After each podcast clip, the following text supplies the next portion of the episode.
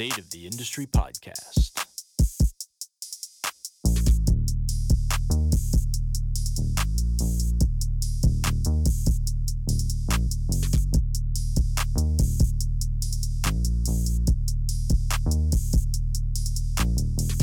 And here we go. This episode is brought to you by KP Movement Education, your source for health and movement education and coaching. Whether you are a health or fitness professional, a fitness consumer, or perhaps a passive bystander, KP believes that everyone deserves the right to pain free movement. That's why their memberships and services are designed to educate, empower, and inspire you to create a culture of movement for yourself and those around you. With two membership options, you'll find education surrounding developing at home training programs for yourself or for others, mental health and exercise, lifestyle medicine, and much, much more. Check it out at kineticperformance.ca backslash memberships. That's kineticperformance.ca backslash memberships. Hey, FitFam, welcome back to the State of the Industry podcast. I am your host, Adam Youngsma. In this week's episode, we bring you a very special guest. He is a gentleman that I have had the privilege of hearing speak on numerous occasions, and he is wicked smart. But in addition to that, he's also invented one of the coolest fitness tools that I've ever had the opportunity to use. He is Michol Dalcourt. Michol is an internationally recognized industry leader in health and human performance. He is the founder and CEO of the IOM, or the Institute of Motion. He is the inventor of the ViPR Pro, and he is the co founder of PTA Global. He has given hundreds of international lectures, which, as I mentioned, I have had the opportunity to sit in on, and he has been a featured speaker at most of the world's top fitness conferences, fitness clubs, and at many colleges and universities around the world. Michol specializes in health and human performance, consulting with many of the fitness industry's biggest companies, including Equinox, Microsoft, and Nike. Within this, he talks a lot about variability and the importance of it within our training programs for the client's resiliency over time. And we get into how you can utilize this variability without changing everything that you do. And he lays everything out in a very, very simple way using what they you uh, call their 4Q or four quadrant model for programming. And so there's going to be a lot of really great takeaways. I had massive amounts of notes when we actually did the podcast. So sit back, grab a pen and paper, and enjoy. Welcome, Michol, to the State of the Industry podcast. How you doing? Yeah, doing good. Yeah, I appreciate your time today. Yeah, no problem. Thanks for joining us. I I always love. I gotta say, so I teach at a at college up here, Centennial College, and uh, the coordinator and myself we're really into the variability, the uh, different types of training, training outside of just sagittal plane or even just frontal plane, and adding kind of three dimensional movement.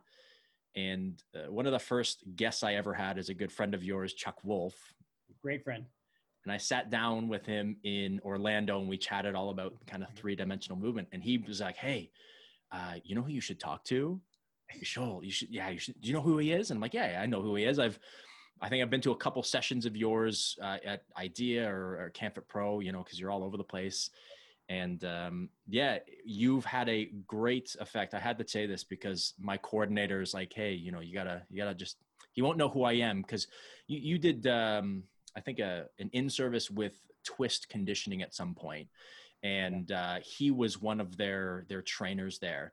And he's like man he changed the way i thought about movement and kind of changed the direction of his thought process and so, um, yeah, we both are very, very grateful for what you, the Institute of Motion, um, Jan was the first person who ever introduced me to the ViPR in Australia when I was at Filex. And so, um, uh, yeah, I'm really looking forward to this chat because I know there's a lot of information and you are a wealth of knowledge. So I want to tease some of that out. So thanks for being on. Yeah, listen, I appreciate the kind words. Uh, that means a lot. And uh, we're in an industry that is full of good people that want to do good things. And so you know, I, I appreciate the sentiment of um, and the spirit with which you know you're uh, you're stating those things. So thank you. Yeah, I have to ask before we actually get started. Where did the nickname Moose come from? Well, probably because uh, a Canadian. Well, I was I was still living in Canada when I was doing a lot of the education for you know companies like PT on the Net, and we would travel you know to different countries, and so uh, there's like Rod Korn and some of these guys really took it upon themselves because they're not from Canada, took it upon themselves to kind of attach a Canadianism to to my identity, and I suppose that one was the easiest one. Perhaps. Yeah. Um, so yeah, and and yeah, I think that's where it started, and then of course it stuck. Yeah. My nice. family calls me Soli, so you can call me Soli too if you want. Soli, perfect. Yeah, either one. All right, perfect. All right. So, can you uh, just walk our listeners through um, just a little bit of a background about where you've come from and gotten to where you are with the Institute of Motion and as the you know developer of the ViPR, and because I know you went to the University of Alberta and that was kind of a big piece. But can you just talk about your path through the industry thus far? Yeah, so you know, I, I always say that I didn't get into this industry because of any athletic prowess or you know any type of experience within that industry, and the thought I might parlay that into a career. In fact, quite the opposite. I was a, a shy, uh, diminutive kid who was you know kind of not really good at sport or movement at all. And you know, I think where I got my curiosity from in terms of this particular was my brother was athletic. Um, he started my my journey in more the in the gym scenario, right? Yeah. Back in the day, it was body part driven, which was you know what we did, and then you know that that that thrill and that uh, you know that that leaning into you know those experiences in the gym wanted you know I think it drove me to want to know more about the body, and then of course I, I, wanted to take more of that type of course within a university setting. Yeah. And so that was what I did. And then I went to University of Alberta. I was in the faculty of phys ed, and, and the courses that I took were all, you know, the non-movement based, you know, technical, theoretical courses. Yeah. Uh, that dove deep into the the understanding of the body and how it crafts its many mechanisms. And so that just, and at that point, you know, that just it was satisfying my curiosity and I couldn't drink fast enough from that hose. Yeah. So that led me to, you know, getting into the industry of not of palliative care, but certainly of, of prevention in terms of fitness and, and well-being. Uh, and then I did some teaching up in Canada and in the States, and then helped a friend of mine who started a, a, business called PT on the Net, which was really one of the first websites for personal trainers on education. And you know he was my best friend still is. And you know he started back in 99 1999 and i remember you know trying to get the url with him. And at the time in 1999 i was like what the heck's a url right? Yeah.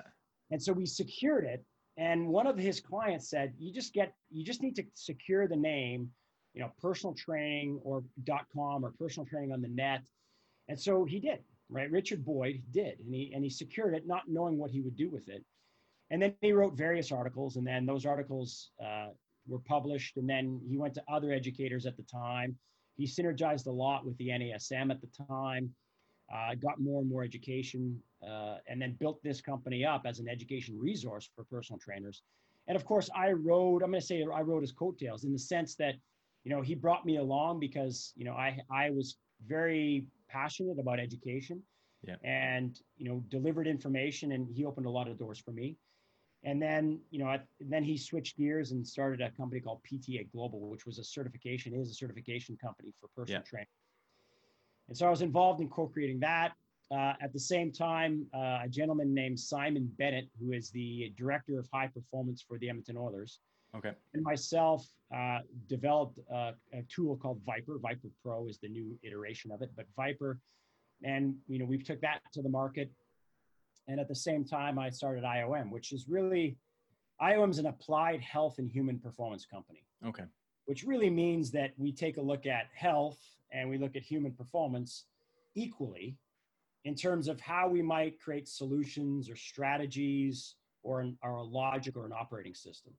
And we point that at fitness, healthcare, and performance and so that's led us down you know a bunch of different tracks in terms of you know what we are doing in, in terms of solutions education and then who we interact with so yeah. you know that's a little bit of you know from where i got to where i am now yeah Yeah, that's awesome. And uh, like I'm familiar each and every one of those companies products that you just talked about from uh, you know PTA Global, PT on the Net. Like I'm familiar with each and every one of those, um, which is amazing because like I've been all over and I see you know certifications that are approved by you know um, the PTA Global and that kind of thing. So uh, you guys have done a fantastic job getting education, getting information out to not just trainers, strength and conditioning coaches, but also just the general population allowing them to understand the importance of all these these concepts because a lot of times i don't think personal trainers are the best at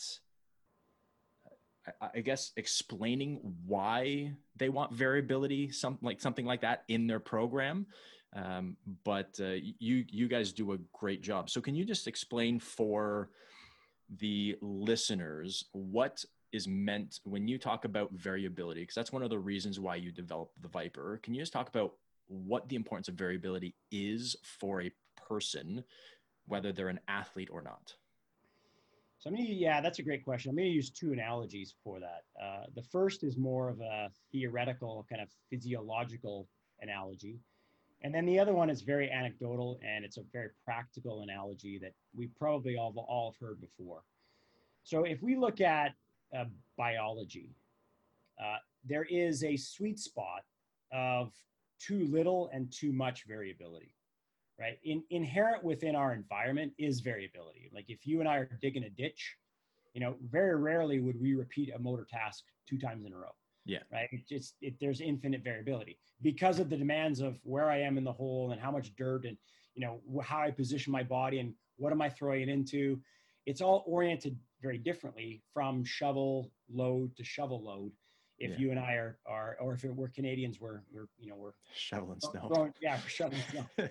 so either one, but uh, you know, in that there is a particular variability that comes with life, right?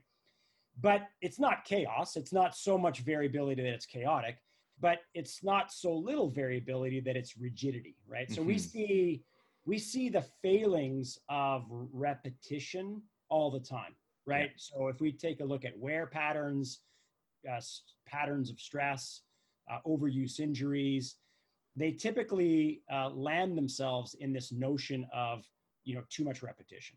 Mm-hmm. So we want enough to elicit a response and an adaptation, but we want to consider variability as well. So we want to we want to dance between the two, and that's really a dance, right? Sometimes we get specific and repeated. Sometimes we do not. If you're going to throw a 95 mile an hour fastball uh, or play an instrument, there's going to have to be repetition. You yeah. got to put reps in, so to speak. And so that's fine, and and that works. So long as we realize that there needs to be a respite from that, so that we can organize ourselves for some degree of variability as well. Mm-hmm right and so the the kind of the biological answer there would be if we look at our bodies and the systems within our bodies typically what happens if it if it's an aging process or you know lack of adaptation uh, if we have an impairment in adaptation so it basically comes like this. It goes uh, lack of adaptability leads to functional impairment which mm-hmm. leads to death right? So if you look at the cascade of decline of us as physiological beings, a loss of adaptability leads to functional impairment, which leads to death. So if we, and that could be cell death, right? At a local area, it could be organ or organism death. Yeah. But the upstream effect is always loss of adaptability. Mm-hmm.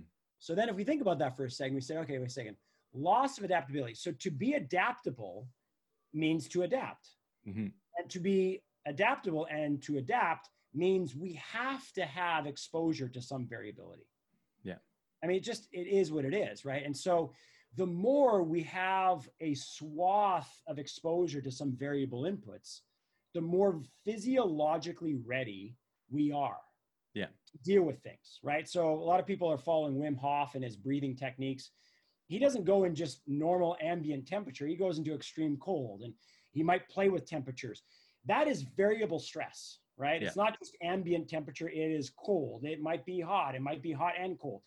So to uh, input or to allow his body these inputs allows his body to get tolerant of those, let's say, those variable inputs and makes him more physiologically ready. Yeah. right? The another analogy could be, let's say the farm kid, right? So you and I are baling hay, right? That's a variable task. It's sub-maximal load with high degrees of freedom, meaning, you know, we're loading our bodies in all sorts of weird, odd, uncommon positions. Yeah. And yet that could seem chaotic. It's like, yeah, it's just random. Yes and no, because if you took that farm kid and they wrestled a city or a gym kid, right? And you were a betting person, where's your money? Right. Yeah. And normally, you know, nine times out of 10, the answer is always the same. Yeah. And so what happens is that farm kid, because of the variable inputs, are actually strong in odd positions uh, from head to toe. Yeah. And so by wrestling, which is an odd position thing, or hockey or football or any combative sport, that's read and react. These are all read and react environments. Yeah. And they read and react and find themselves in their bodies in, in compromised positions. And yet for their bodies, it's not that compromised because their body is used to it. They've Yeah. done it before because they've exposed it before. Yeah. So the idea of consideration of variability is a first start for us. It Mhm. doesn't mean you do it every day. Doesn't mean you, that all you do is variability, but we need to consider it. Yeah. And when we do, we start to create what's called, you know, vector variability, which is this idea of farm kid training, right? So We load the body in different ways. There's also, you know, things like um, motor variability, right? So you don't have kids, but you know, there's this old adage, right? If you've got a youngster, right, a young child, and it's your child, give them a wide variety of sports to play before you specialize. Why? Because new and novel movement tasks spark, you know, synaptogenesis and neurogenesis. In other words, it sparks the connections or the formations of, of connections within the neural net and just neural growth, right? Yeah. So we're getting basically a more robust, more uh, in, uh, interconnected nervous system. hmm Okay, cool. Uh, then we're looking at, you know, let's say um, postural variability. Like the best posture is the one that moves throughout the day. Yeah. Right. So we got postural variability. Like sitting is not the new smoking because if by virtue of that you stand all day long without moving, well, that's just as bad. In fact, it may be worse. Yeah. In the more in, in the more immediate term because you get edema in the lower extremity.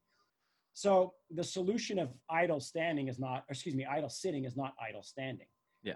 Right? The best posture is the one that moves Yeah. intermittently throughout the day.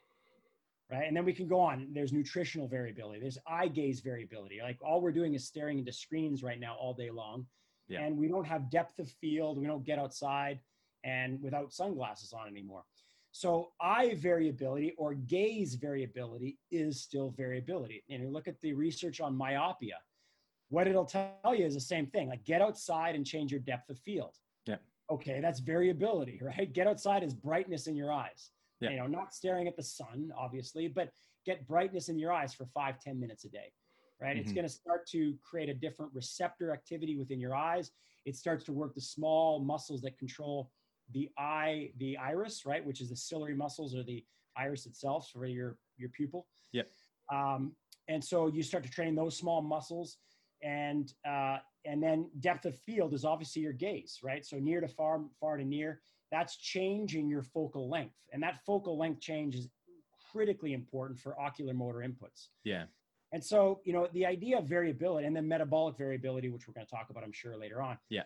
The notion of variability is something that we need to consider. Yeah, Yeah. I love when uh, when concepts overlap. So you're talking about the you know ocular variability, going outside, seeing things, having different uh, you know changes of light. So not just always having your sunglasses on, and you know when you look at like sleeping and and trying to manage when your body feels like it's awake light is a big piece of that and so one of the things uh, i'm reading a book called why we sleep right so i've actually finished the book now but you know it's called why we sleep and you listen to what he talks about in that and it's you go outside early in the morning for a walk without your sunglasses. Doesn't matter how bright it is you go without sunglasses and that's obviously for your body gets the sun in and then all of a sudden it's like okay i'm awake this is the time i have to be up.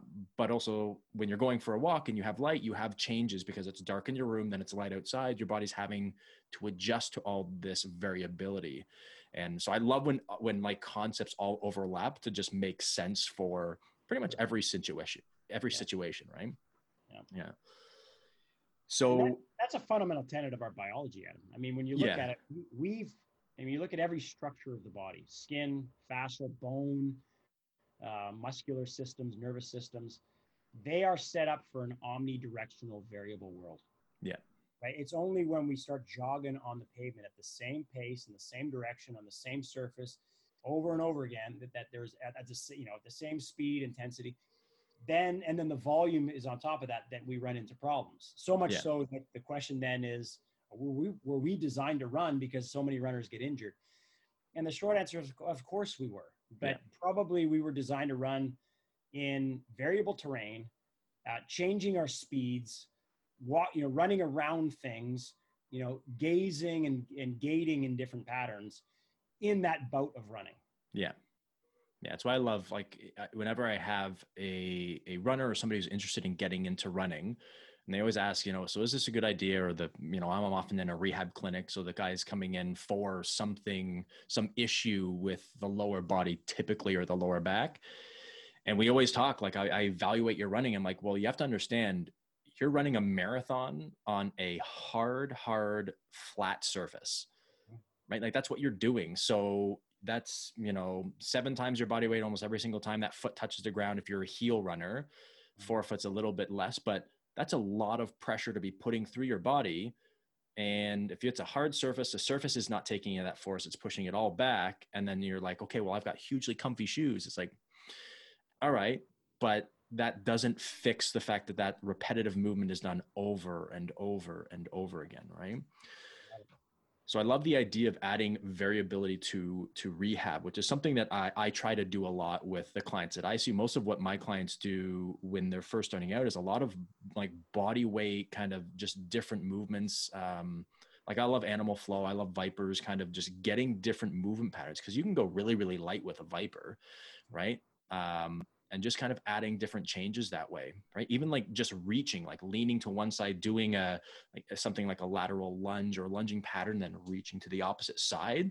Um, maybe even with like a two pound weight in your hand, just kind of getting that that feel of that change. When it comes to something like movement prep, how would you? Because I like the idea of awakening the body. So how would you in, in introduce something like variability into uh, movement prep with a client? Uh, well, yeah, great question. So if we're looking at preparation for movement, um, there is the movement aspect of it, and then there's the setting the right conditions in the, in the tissues. Mm-hmm.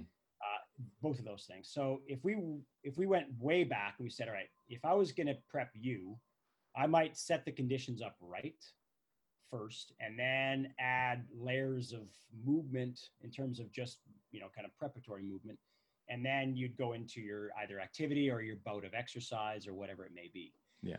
And so when we look at setting the conditions up right, we typically have a four step process. The first one is what we call fluid dynamics, right? So what we want to do is address blood, we want to address lymph, uh, we want to address water and the interstitia, which is the fluid between the cells. Yeah. And so we want to get those conditions right. So in other words, you know, if we want to move, and we can do that in, in a lot of different ways. Uh, but what we want to do is influence those four uh, fluids. And so if I use body tempering or foam rolling, right, what we're doing is, yeah, we're moving uh, uh, uh, lymph and blood around as well, but we are certainly moving uh, water. Yeah. And what we want that, the aim of which is to push water into uh, a connective tissue cell, a fascial cell, so it can bind with a sugar receptor, making that fascia stiffer uh, and uh, and more dynamic, right? Mhm. So it's basically wearing your weightlifting suit that you just made a little bit, you cinched it up a little bit and made it more dynamic. Yeah. Right on. That that would be helpful for movement ability. Um, and then you know from there, and so we could do that by virtue of of you know foam rolling or body tempering. We can do that in terms of any type of vibration, like a gun or anything of that nature. We can do it through a, a sauna or a hot tub. We Mhm. can do it through a hot shower. We can do it through the old school. I'm jumping on a bike for five minutes. Yeah. Because you know we are circulating blood. We're circulating uh, lymph, and to a certain degree, with a repetitive uh, and rhythmical muscle action, we're pumping that fluid through the body. Yeah. So we might say that's the first thing. And then from there, we go to what we call small motor unit recruitment, which is really type 1 motor unit recruitment um, that is close to the joints. Mhm. And the reason for that is those are tonic based. So those, those are the ones that are going to fire first. And if we can get those, let's say, up and down regulated with a little bit of acuity, right, meaning that we're you know warming that pathway up, Yeah. uh, then it's more awake. And if it's more awake, then you know the tonic based joint centration or the one that the the motor units that keep the joints congruent, we're going to wake them up and get them active. So that's step number two, small motor unit recruitment, type one muscles that are close to the, the joint. Think about, you know, your classic rotator cuff exercise for the, for the thrower, Yeah. right? They're warming up those muscles that are close to the joint. Okay, great. That'd be one example of many. Uh, we do a lot of breathing techniques for that small motor unit recruitment, and I can explain that later. But Yeah. uh, that that's that's what we do. And then from there, step number three is what we call excitation. And excitation is now that we got the fluid going, now that we got the, the tonic muscles going, can we actually teach muscles to turn on and off? Mhm. And it might seem a little bit unusual, right? Turning muscles off as part of your warm up, yeah, because movement is all about limbs moving, joints moving, expressing motion, and motor systems depolarizing and repolarizing, right? So, in other words, muscles ha- cannot stay on the whole time. Yeah. Right? We can't move. In fact, a terrible mover is the one that has, you know, we're Canadian, so we've walked on plenty of ice in our day. Yep. And when we wa- walk on ice, every muscle is on because what's more important for the nervous system is not movement and exquisite movement, it's stability, right? Yeah. And as soon as there's threat to that, i.e., I'm standing on ice, then everything tightens up. And then you and I know what the product of is. We're not moving very well. Yeah. And so movement is all about the on and the off of the motor unit recruitment. So if we in step number three in our warm-ups teach excitation, which is we'll we'll turn a muscle or a series of muscles on, and then we will quickly turn them off. Then we will turn them on and we'll quickly turn them off again. That's priming the pump for you know good neural patterning. Yeah. Right. Getting muscles out of the way so we can actually move. And and warming that system up. And the last one, step number four, is what we call stimulation. Stimulation is eyes, ears, and proprioception. So can we warm up the eyes and train them? Can we get the head and the vestibular system, which is the inner ear, uh, you know, more more kind of involved, more woken up, if you will, and then proprioceptively. Uh, that could be through touch, that could be through vibration, that could be through padding, that could be through rolling patterns, any type of proprioceptive mechanical input that is sensory in nature is going to send more information and bathe the neural net with sensory information. That wakes it up even more. Yeah. So that four-step process preps the conditions up right. Yeah. From there, we can do some mobility stuff, or we can do some you know movement patterning. And what we do is we typically go either loaded or unloaded, doesn't matter. But we do some you know premeditated patterns that are perhaps specific to joints or regions of the body that we want to see function well in preparation for our activity or our bout of exercise. Mhm. And so that becomes part of a you know five minute, 10 minute sequence of warm-ups to properly condition the individuals. And and so all of those things can lie as a, a, a chronological, here's what I do first all the way through. Yeah. And I don't want the listeners to necessarily think that this is a 20 minute process. It can be, but it doesn't have to be. It, You Yeah. can do all those things in five minutes.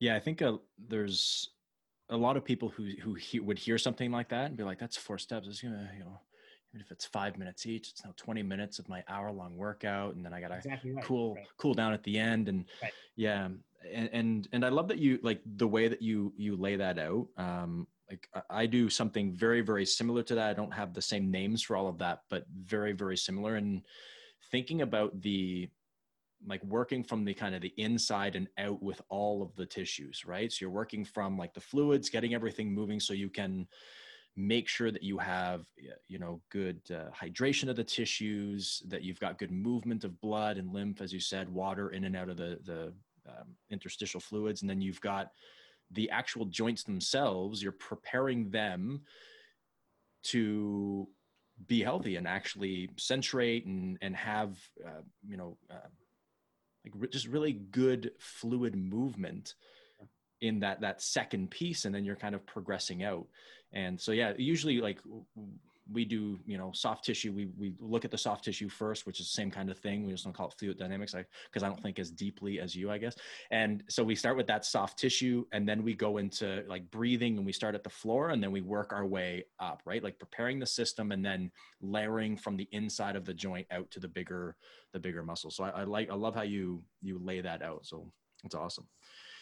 And um, before we continue another yeah. way that really pieces this together adam is and we've we just talked about this as part of our curriculum that we're rolling out to our students is if any of your listeners know the you know the and we've talked about this just recently but know rugby if they're following rugby and and, and international rugby of course you know one of the best uh, national teams in the world is new zealand. Yeah. And their all blacks team is is made up of obviously they're influenced by a lot of polynesian culture uh, and customs. And their war dance obviously the haka is their war dance. And for any of you that have ever seen the All Blacks uh, international matches, they'll always do that war dance prior to. Yeah. And they do it for various reasons, you know, to perhaps intimidate their opponents, etc. But where this was anchored to was a wisdom that has always been there. And if you actually compare what we just talked about scientifically to what they did for thousands of years as a preparatory measure for either uh, engagement of physical uh, outcomes war, whatever they did. Yeah. Right. Battle, uh, sporting events that they did. But the haka involves a bunch of different similar things. Like so they will stomp the ground and pat their bodies, right? Yeah. So that that is going to move fluid around. It's also going to be a lot of sensory rich stimulation. So that's cool. Yeah. Their eyes are big, right? So that's a lot of sensory information. They are chanting as loudly as they can outward. So what we call that is we call that percussive exhalation. Mm-hmm. Percussive exhalation requires accessory breathing muscles to be involved. Mm-hmm. Now, what's interesting about that is accessory breathing muscles are primarily stability muscles. Yeah. And if you're expirating, like blowing out air, uh, that is not the diaphragm, oddly enough, right? That is the four layers of the uh, abdominal wall. That is your pelvic basin, so your pelvic diaphragm, not your respiratory diaphragm. Yeah. Uh, a lot of your paraspinal muscles, your intercostal muscles, so if you're thinking now, your four layers of the abdominal wall, your intercostal muscles, the pelvic floor, your thoracolumbar fascia, all that is tightening up percussively and then turning off, on and off, on and off, on and off. Yeah. That's setting hoop tension. That is setting tension up in your thoracolumbar fascia. That can an- anchor your glutes and lats. That may help your hamstring, uh, save it from straining. All of these things were not thought of in those terms by them. Yeah they were that it was a way to prepare their body and yeah. yet there's infinite wisdom in all of those things because yeah. they are preparing their body and uh, it, they follow and it's a dance or a sequence right that they do but there's a lot of wisdom in what they do and yeah. it anchors to a lot of science that is out there yeah and it's uh, i love the way that you you put that because yeah, people see that all. I haven't seen them live. That's kind of like a, an end goal. Like one of the bucket list things is I want to see a, an All Blacks game live. But it's interesting how the body just intuitively knows, right? Like the body actually no, almost knows what it wants, what it likes, and yet um, often we fight against our own best interests in a lot of those things, right? Um, I had uh, Perry Nicholson on um, the podcast not too long ago, and he walked through some of his lymphatic uh, percussive stuff with us, and and I do that every morning when I wake up, every day when I go to bed, and before every workout to prepare the the sensory system for what's about to go on, right? And um, yeah, so I love that that's a, a, piece of what you guys do as well with um, with your movement prep, and that you actually linked it to something that we I'm I'm sure most people are familiar with that because that's like we do we're yeah. well known. Well, yeah, and, and we always say, I mean, if you looked at my warm up technique that I do, you know, people would give me all the space, even pre-COVID, they would give me all the space in the gym that I ever wanted because I it it looks a little bizarre at some yeah. time, right? But what I would say in all seriousness, and I get it, you know, it looks bizarre, and some people think that's weird. But what I would also share is the notion that I think things are weird until they're not. Yeah right? Things are bizarre until they aren't. And so we look at that, and you might see my eyes in the gym, and I'm doing eye tracking, and Michol looks a little goofy over there. and then you'll see the All Blacks doing their chant, and their eyes are big, and they're doing it, and then like that doesn't look weird. That looks cool. Yeah. And it's perception, right? And I get it, but you know, I would argue that an arm bar with a kettlebell 15 years ago was weird Yeah. until it wasn't, right? A, a Turkish get up 20 years ago would have been super bizarre Yep. until, until it wasn't. Yeah. And, you know, what I invite, and I think our industry is pretty good at this, I, what I invite is the idea that, hey, can we have a substantive narrative or discussion around these things and, you know, kind of hold our judgment off for a second, right? Uh, and to explore what may be powerful for the, the human body uh, or for health outcomes or for whatever is interesting and, and relevant uh, for the individual. hmm And, you know, if we can do that, then, you know, we could probably arrive at some pretty cool places. Yeah. Yeah. Um, a lot of the, I think a lot of the industry has for a long time been led by bodybuilding and powerlifting, more recently, CrossFit, um, and kind of very, very almost structured, very specific ways of doing things. And so it's almost like there's a protocol in the gym when you warm up, when you are lifting, you know, there's things that you do and there's things that are like, eh.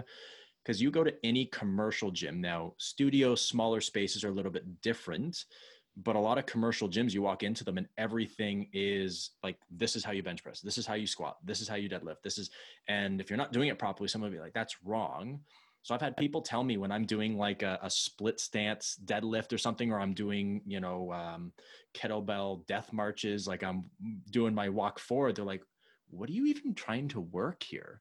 Right? Like what are you doing? And like i have to then explain variability and that your body doesn't you know when you squat in real life very rarely do you set up your feet perfectly you know exactly where you want them nice and comfortable because you may not have the space the object might be a little weird might be off centered and um yeah and it just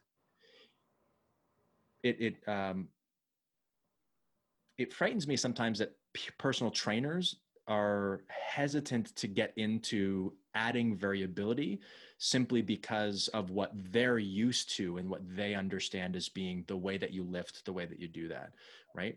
But you did say that this can be mel like it's not only variability everywhere, right? There's a place and time to lift heavy. There's a place and time to do deadlifts and squats and you know all that, but you can meld the two together. Yeah. And I think that we, I would say this fashion and fitness are trend based. Yeah. right? And we have certain ideologies that take over, which is fine. There's no judgment on that at all. Uh, what we offer and what we try to always land on is can we actually uh, cut through the noise of dogma or ideology and take a look at what's going on, Yeah. i- independent of that, right? So Yeah. whether I have a bias or not, you know, whatever. But if I can look at it independently from that, uh, then I can look at what happens from that input to the adaptation or the outcome of the body. Mhm. So for instance, if I'm doing a heavy squat, the heavier I get, yeah, I get I get the idea and I get the caution around, hey, you got to do it this way and this way alone because Yeah. as load goes up, degrees of freedom go down. Yeah. And I better adhere to, you know, whatever that technique is because I've got less wiggle room to make a mistake yeah. right? because if I make a mistake and there's 305 or 505 on my back, then I'm in big trouble. Yeah. Right. So what happens is, you know, the blinders come on in the sense that I've got to adhere to a strict protocol. Yeah. Because the stakes are higher, so to speak. And I'm like, oh, okay, that makes sense. But what we often will do is take that viewpoint for everything, right? So Yeah. if you're doing, let's say, a, you know, a sub maximal load, and we're saying this is exactly how you do that lunge and exactly how you do that that that squat then i would say oh wait a second because if all i'm doing is strict form there's a consequence there's a dark side to perfect form Yeah. because it's pattern overload right Yeah.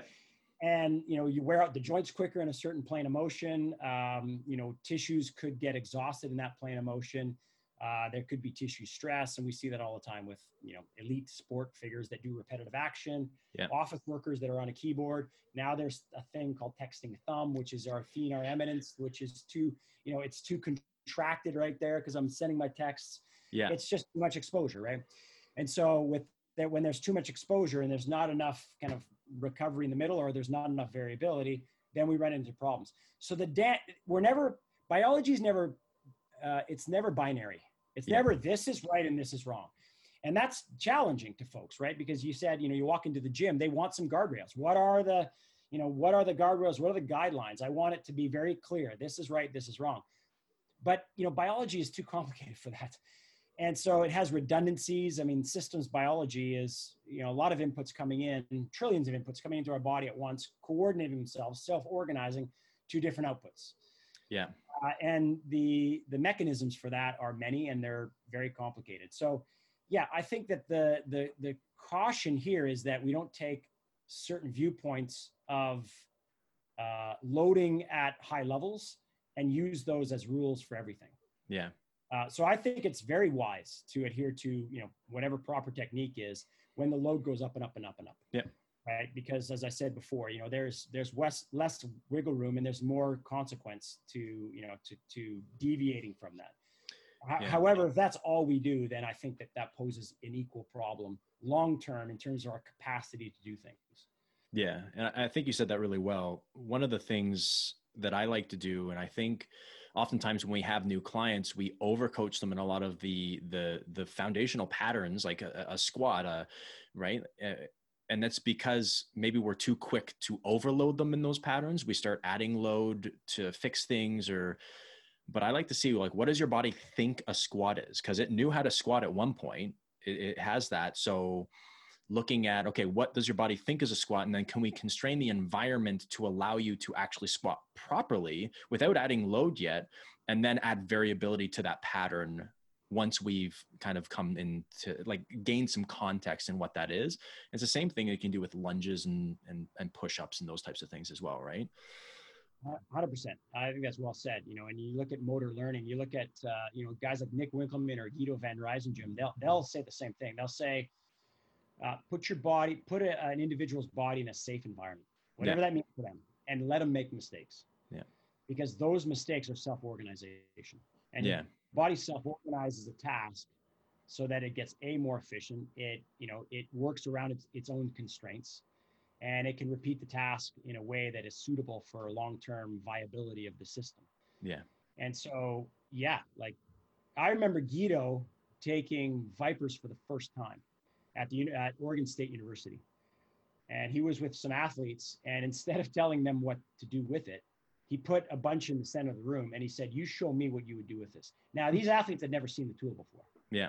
Right. But what he wanted to do is he wanted to see what they how they interacted with it and how they self-organized, lifting and shifting load around uh, in ways that their bodies inherently knew within the constraints that their bodies had right now. Yeah. Now, can those constraints be uh, expanded or erased, so to speak, in the sense that you know we're building capacity so that we erase those constraints? Yeah, that's part of the coaching and and and uh, athletic development process. Uh, but I think at its first level, it's understanding what the body can do as it self-organizes a task. Yeah. So I have a, a, little bit of a random question that you know wasn't on our topic guide, but um, I just wanted to ask what your opinion is on this about heavy squatting, and I'll explain kind of why I'm asking the question. In in life, um, there it's very rare that you have like outside of obviously carrying some sacks on your back if you're on a farm. Very rarely do you have a heavy heavy load pushing down on the top of the shoulders in a back squat and then you going down to the ground and coming up with the exact same load again. Versus something like a deadlift you know there are times where you have to deadlift pick something up off the floor walk with it and then put it back down again. So where are you or where do you lie on heavy squatting specifically back squatting? Yeah great question. Um, i think if you ask me, you know, if that's something that is common for the body's experience till now, you might, to your point, you might say, no, not really, because, you know, we might load it to the ground, but then, you know, shift it and unload it somewhere as we drop something off. It's a, a sack on our back. If it's a load of any kind, we load it to the shoulder uh, and then we put it somewhere. Mm-hmm. So uh, the repetitive nature, even if it's a one or two or three RM, right? Uh, then you know that that that notion may you could argue that it might not be that common for you know our our our, our lineage right our mm-hmm. background mm-hmm. our experience as human beings so from that perspective there needs to be some uh, i think some anatomical adaptation there needs to be some bolstering Yeah. uh, done.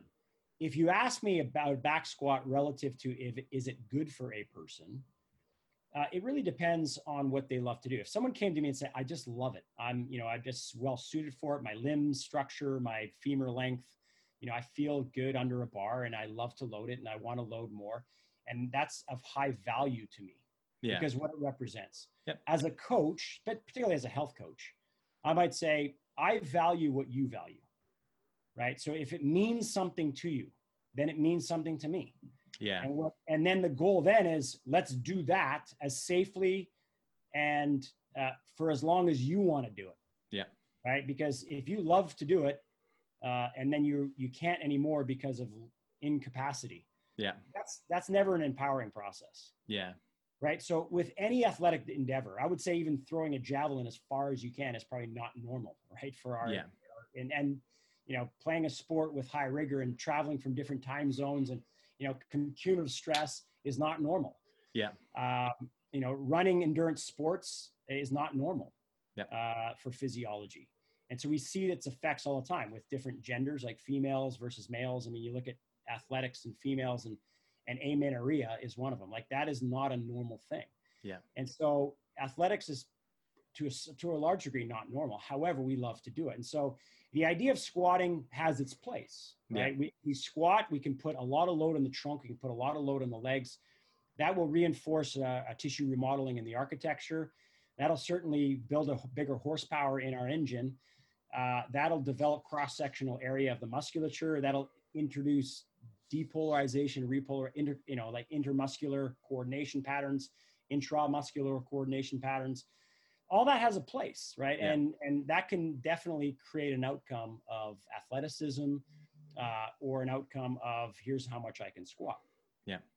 Uh, I would say f- it, it is unusual for our lineage, and a lot of people need some time to get to the foundational elements of a squat Yeah. right? So there might be some prophylactic or some kind of anatomical adaptation or some runway that you give them to get to the point of heavy squatting. Yeah. Um, so that that would be some of the comments that I have around it. Um, Yeah. Yeah. That wasn't meant to get you in trouble. So um, it's just because I know there, there, it is a polarizing thing, right? Sometimes you have people who just don't back squat. So you have people who talk about that. And then you have people who are like, you have to, you have to back squat. Like back squat is the exercise, right? A lot of people are, and those, eh, you know, oftentimes it's those, um, those gym goers who do it often are like, you have to do it. Like it's something you have to do. it would But I- depend on who you are and what you want, right? Yeah, and I love what you said about um, you know uh, I value. So as a coach, I value what you value, and then understanding that there is a trade-off between the joy that you get from a particular uh, experience, whether it be sport or lifting, and then we have to weigh that with the the damage that that might do to the body if we do it repetitively, right? Like I'm I, I love to, I'm, I'm a hockey player, soccer player, played lacrosse, played badminton, play squash, play just about every sport. If it has a ball or a puck, I can, and even if it doesn't look like a ball, like a football, I, I can probably play it and I can probably play it reasonably well. I was never a great athlete at, at any one thing, but I was pretty good at everything. I was a jack of all trades, master of none. Um, You, were the bane. You were the bane of my existence, Adam. When I was a kid, I wanted to be like you. I was just not athletic, right? Yeah. I was, I was the chubby shy kid that wished that they could have some you know abilities in sports. So, um, but I hear what you're saying, and you know I, I think that there is a trade off, and there is something to be said about um, you know uh, you know that that that kind of fringe element. Like if you want to flirt with the fringe for long enough, Yeah. there may be consequences uh, to longevity. There may be consequences to the life. I'm not talking about your life, but the life in in your participation in that particular endeavor. Yeah. Um, so Yeah. Um, I wonder though, um, and I don't know if you have a, a comment on this, but I wonder because like squatting in a lot of cultures is a it's a resting posture, right? For us, not so much in in North America, um, a little bit more with certain pockets, but it's really not a resting posture for us anymore. But it's what a lot of people do in a lot of parts of the world. It's a resting position, and if you know Philip Beach, you know he's got his uh, his stuff that he talks about that in in, in depth and so I wonder what adding a whole bunch of stress to something that your body sees previously as a resting posture, what that then does to its ability to then perceive that as a resting posture, right? It's the same thing with sitting. When you sit for too often, too long, your body doesn't actually see that as a resting because you're super stressed in that position. So I'm, i wonder, I don't know. Yeah, it's good, and and you know you're right. It, if we we we squatted to defecate, um, you know, spine's in a very decompressed position in a full squat the femurs are pushing on your ascending and descending colon to help you defecate. Uh, you know, all of those types of things. Um, and I would argue that we do have some degree of load in deep squat too, as we you know pick up kids and do what we did. But yeah, I think that that idea of load uh, itself, uh, and depending on what range of motion you go through, uh, does create a different neural tag after a while for sure. Yeah, yeah. So it would be interesting. I'm not sure if anybody's ever done uh, comments on that. I'm not sure how you would actually research something like that. Um, I don't know if you really can, but that would be interesting to uh, check out. Um, so last kind of thing before we we take a little bit of a break is the development of tolerance in a lot of these positions. So there's an argument for a lot of you know um, squatting or doing different things like uh, Jefferson curls, those types of things. You are trying to develop resiliency. So you're trying to keep the stress you know, just below where that threshold is, and then get adequate recovery, and then just below the threshold, and trying to push that threshold up for things like, uh, you know, so Jefferson curl specifically for spine mobility and the strength and tolerance of the spine in different positions, even though it's literally just sagittal and then back up and sagittal and back up. Um, so wh- where's where's the line with that when it comes to the dose response of the body, and how does a trainer determine that in a client? Yeah, that's pretty tough. Um, but it, you're right. I mean, if we're looking at the idea of stress and recovery, and we're we're understanding what you're saying, which is, I always want to flirt with that edge mm-hmm. uh, to allow for super compensation, and to me, that is engineering stress, right? So you're engineering a stressful bout so you can try to overreach, mm-hmm. right? And then chronic overreaching, uh, if it's not done with enough adequate rest, is overtraining, which is a cascade of different things that don't help us.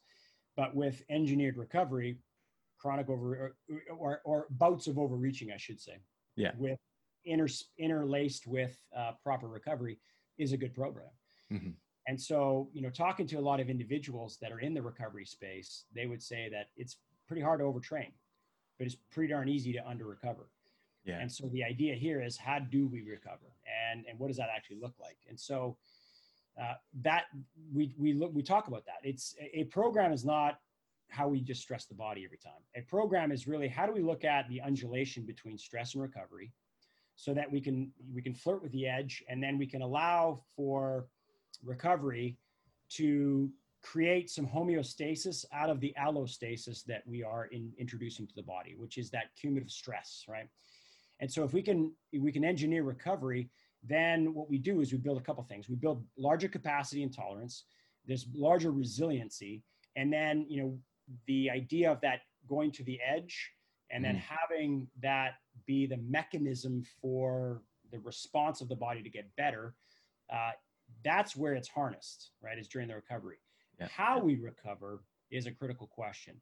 And what's kind of cool is if we look at the recovery uh, landscape right now, there are those that are looking at recovery with just as much focus, with, with, with just as much consideration as the fitness and the S&C community are talking about stress. Mm-hmm. All of these concepts and all of the nuance of stress is what's been batted around forever in fitness and performance, which is great. And now we're starting to see emerged a similar type of concept and uh, similar type of thinking as it relates to recovery. Like you're not going to recover every time the same way. And yeah. you may not recover after particular bouts, or you may not recover the same way if you're after a different goal. Yeah. Right. You know, if your goal in the intermediacy of things is, um, you know, let's say mass gain, right? So cross sectional area gain, you're going to actually hold inflammation into your system longer than you would if you're a weight loss client. Yeah. uh, simply because you know inflammation to a certain point is a a precursor, is a catalyst towards protein synthesis. Yeah. So, in ways in which you modulate that are going to determine the reaction, the signaling of how you, in this case, you know, incite protein synthesis. Yeah.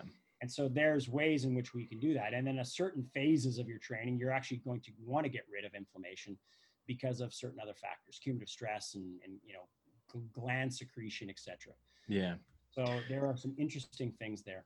Yeah. So just for uh, for listeners, if they wanted to, and for myself, because I want to bring somebody on, you know, one of those uh, recovery specialists to really dive into that. Um, are there a couple people you would recommend, a couple resources you would recommend for that?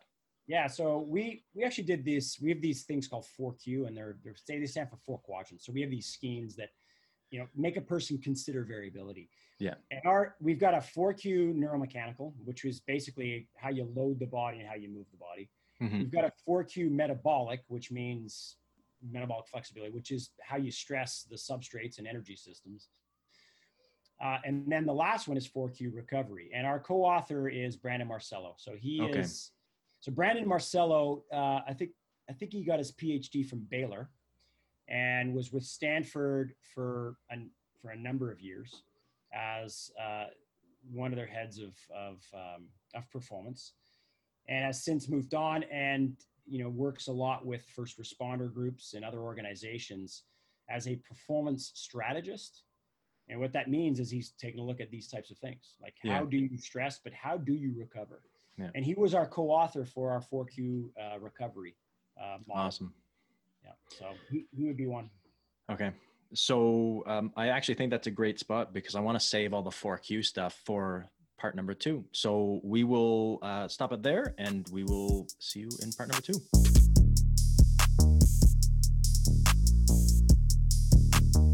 State of the Industry Podcast.